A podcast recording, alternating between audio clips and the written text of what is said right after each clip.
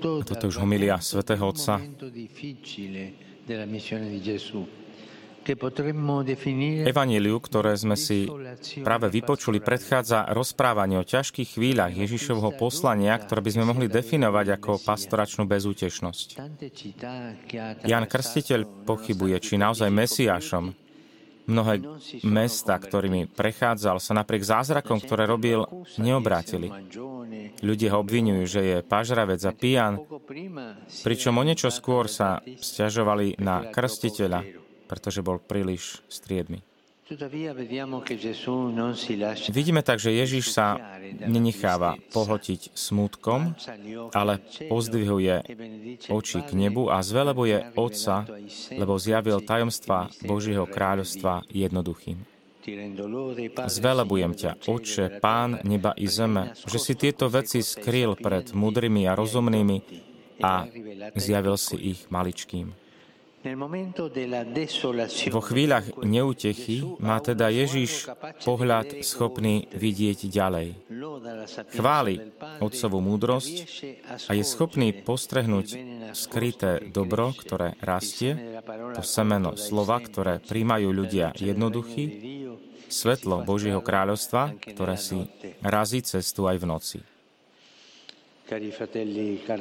Drahí bratia kardináli, spolubratia biskupy, sestry a bratia, sme na začiatku synodálneho zhromaždenia a netreba nám imanentný pohľad zložený z ľudských stratégií, politických kalkulácií či ideologických bojov, či synoda otvorí tie, či ona dvere. To nie, to, to nie je osožné. Nie sme tu preto, aby sme viedli parlamentné stretnutia alebo pripravovali plán reforiem. Nie. Synoda nie je parlament, bratia a sestry. Protagonistom je Duch Svätý. Nie sme tu, aby sme vytvárali parlament. Sme tu, aby sme kráčali spolu s pohľadom Ježiša, ktorý zvelebuje Otca a príjma všetkých, ktorí sú unavení a preťažení. Vychádzajme teda z Ježišovho pohľadu, ktorý je pohľadom dobrorečiacim a privetivým. Takýto je Ježišov pohľad, žehnajúci, dobrorečiaci a prívetivý. Je to predovšetkým ten pohľad dobrorečiaci. Napriek tomu, že Kristus zažil odmietnutie a videl okolo seba toľko zatvrdnutých srdc, nenecháva sa uväzniť sklamaním. Nezatrpkne, nevyhasína v ňom chvála. Jeho srdce, založené na prvenstve Otca, zostáva pokojné aj v búrke. Tento dobrorečiaci pohľad Pána pozýva aj nás, aby sme boli cirkvou, ktorá s radosnou dušou kontempluje Božie konanie a rozlišuje prítomnosť, a ktorá uprostred niekedy rozbúrených vln našej doby neklesá na duchu, nehľadá ideologické úniky, nebarikáduje sa za nadobudnutými presvedčeniami, nepodlieha pohodlným riešeniam, nenecháva si svetom diktovať program.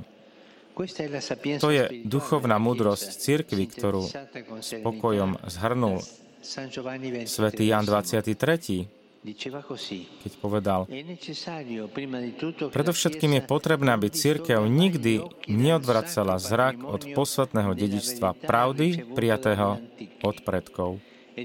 A zároveň potrebuje hľadieť aj na prítomnosť, ktorá priniesla nové situácie a nové spôsoby života a otvorila nové cesty apoštolátu. Koniec citátu. Ježišov dobrorečiaci pohľad nás vyzýva, aby sme boli cirkvou, ktorá nečelí dnešným výzvam a problémom v duchu rozdelenia a konfliktu, ale naopak obracia svoj pohľad k Bohu, ktorý je spoločenstvom a s údivom a pokorou mu dobrorečí a uctieva ho, uznávajúc ho za svojho jediného Pána. Patríme jemu a nezabúdajme, existujeme len preto, aby sme ho prinášali svetu. Ako nám povedal apoštol Pavol, nemáme sa chváliť ničím iným, iba krížom nášho Pána Ježiša Krista. To nám stačí, On nám stačí. Nechceme pozemskú slávu, nechceme sa skrášľovať v očiach tohto sveta, ale chceme ho osloviť útechou Evanielia, aby sme lepšie a všetkým svedčili o nekonečnej Božej láske. V skutočnosti, ako presne povedal Benedikt šestnásty v príhovore k synodálnemu zhromaždeniu, otázka pre nás znie: Boh prehovoril, skutočne prelomil veľké mlčanie, ukázal sa, ale ako môžeme dosiahnuť, aby sa táto skutočnosť dostala k dnešnému človeku, aby sa stala spásou? Toto je základná otázka a to je prvorada úloha synody. Znovu zamerať náš pohľad na Boha. Byť cirkvou, ktorá hľadí na ľudstvo s milosrdenstvom. Cirkvou, ktorá je zjednotená, bratská, ktorá sa snaží byť aspoň zjednotená, bratská, ktorá počúva a vedie dialog. Cirkvou, ktorá dobrorečí a povzbudzuje, ktorá pomáha tým, ktorí hľadajú Pána, ktorá blahodarne otria sa ľahostajnými, ktorá otvára cesty, aby zasvetila ľudí do krásy viery. Cirkev, ktorá má Boha vo svojom strede a preto sa vnútorne nerozdeľuje a navonok nikdy nie je ostrá. Cirkev, ktorá riskuje s Ježišom. Takúto cirkev chce mať Ježiš. Takú chce mať svoju nevestu. Po dobrorečiacom pohľade kontemplujme prívetivý pohľad Krista. Dva pohľady, dobrorečiaci a prívetivý. Zatiaľ, čo tí, čo sa považujú za múdrych, nedokážu rozpoznať Božie dielo. On ja sa Otcovi, pretože sa zjavuje maličkým, jednoduchým, chudobným v duchu.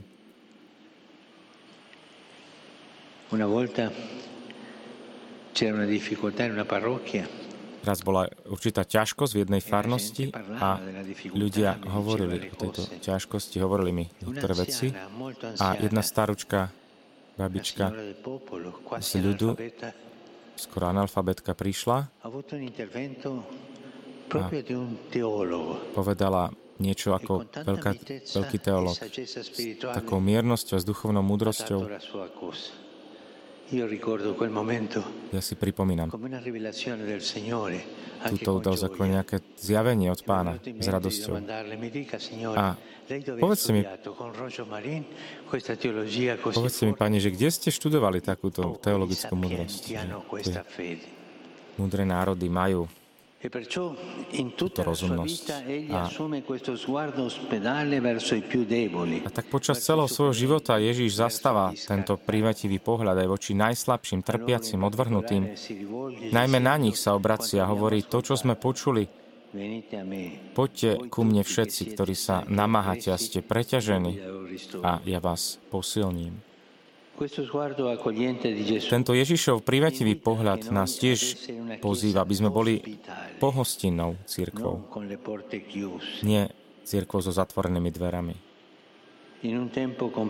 V zložitej dobe, ako je tá naša, sa objavujú nové kultúrne a pastoračné výzvy, ktoré si vyžadujú srdečný a láskavý vnútorný postoj, aby sme mohli čeliť bez strachu.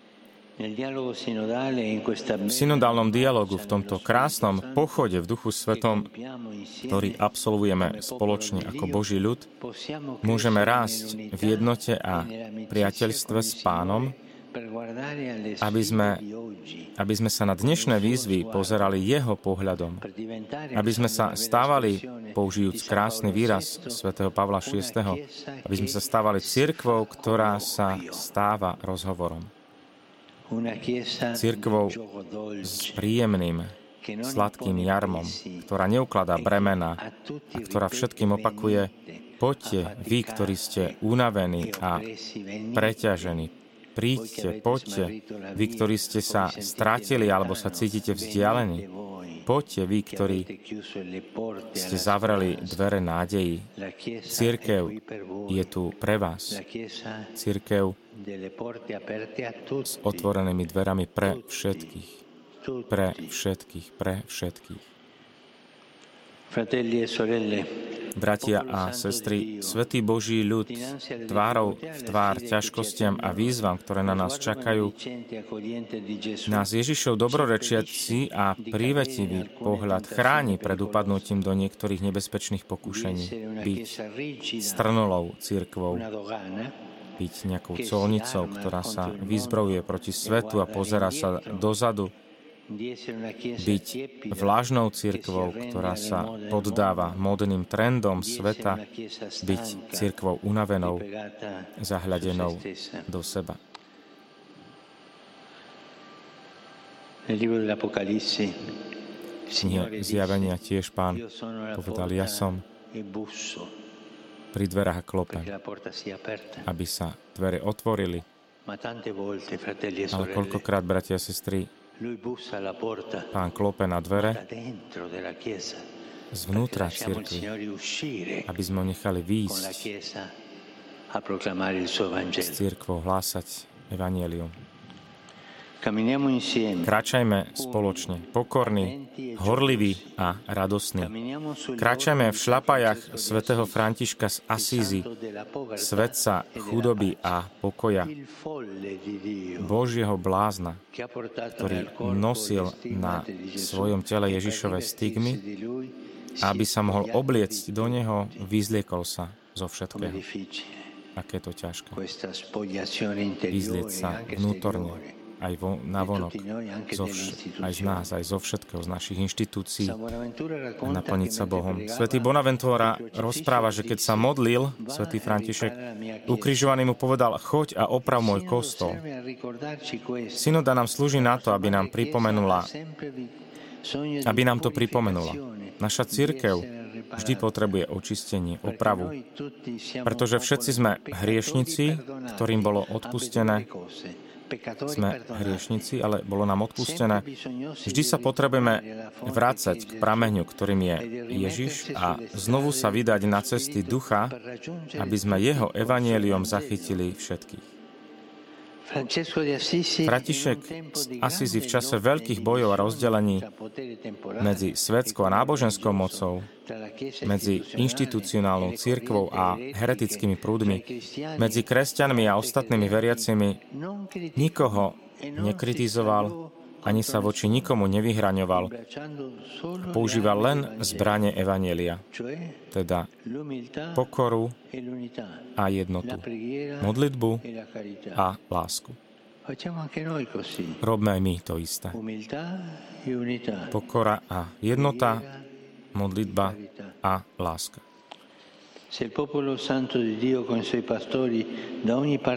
A ak svätý Boží ľud so svojimi pastiermi zo všetkých častí sveta živí očakávania, nádeje a dokonca aj niektoré obavy zo synody, ktorú začíname, majme stále na pamäti, že nejde o politické zhromaždenie, že nejde o parlament, ale o zhromaždenie v duchu svetom, nie o polarizovaný parlament, ale o miesto milosti a spoločenstva.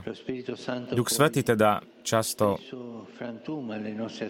roztriešťuje naše očakávania, aby vytvoril niečo nové, čo prekoná naše predpovede a negatívne postoje. Môžem povedať, že najviac ovocia zo synody sú práve tie modlitba, chvíle modlitby, to prostredie modlitby, kedy Pán pôsobí v nás a cez nás. Otvorme sa mu a vzývajme jeho, protagonistu, Ducha Svätého. Dovolme mu byť protagonistom synody a spolu s ním kráčajme v dôvere a s radosťou. Vypočujte si aj ďalšie zaujímavé podcasty. té vé Lux nájdete na deviatich samostatných kanáloch, kde na vás čakajú relácie s pápežom Františkom, kázne, modlitby, prednášky, biblické podcasty, rozhovory, inšpiratívne epizódy na pár minút, svedectvá či podcasty určené pre deti.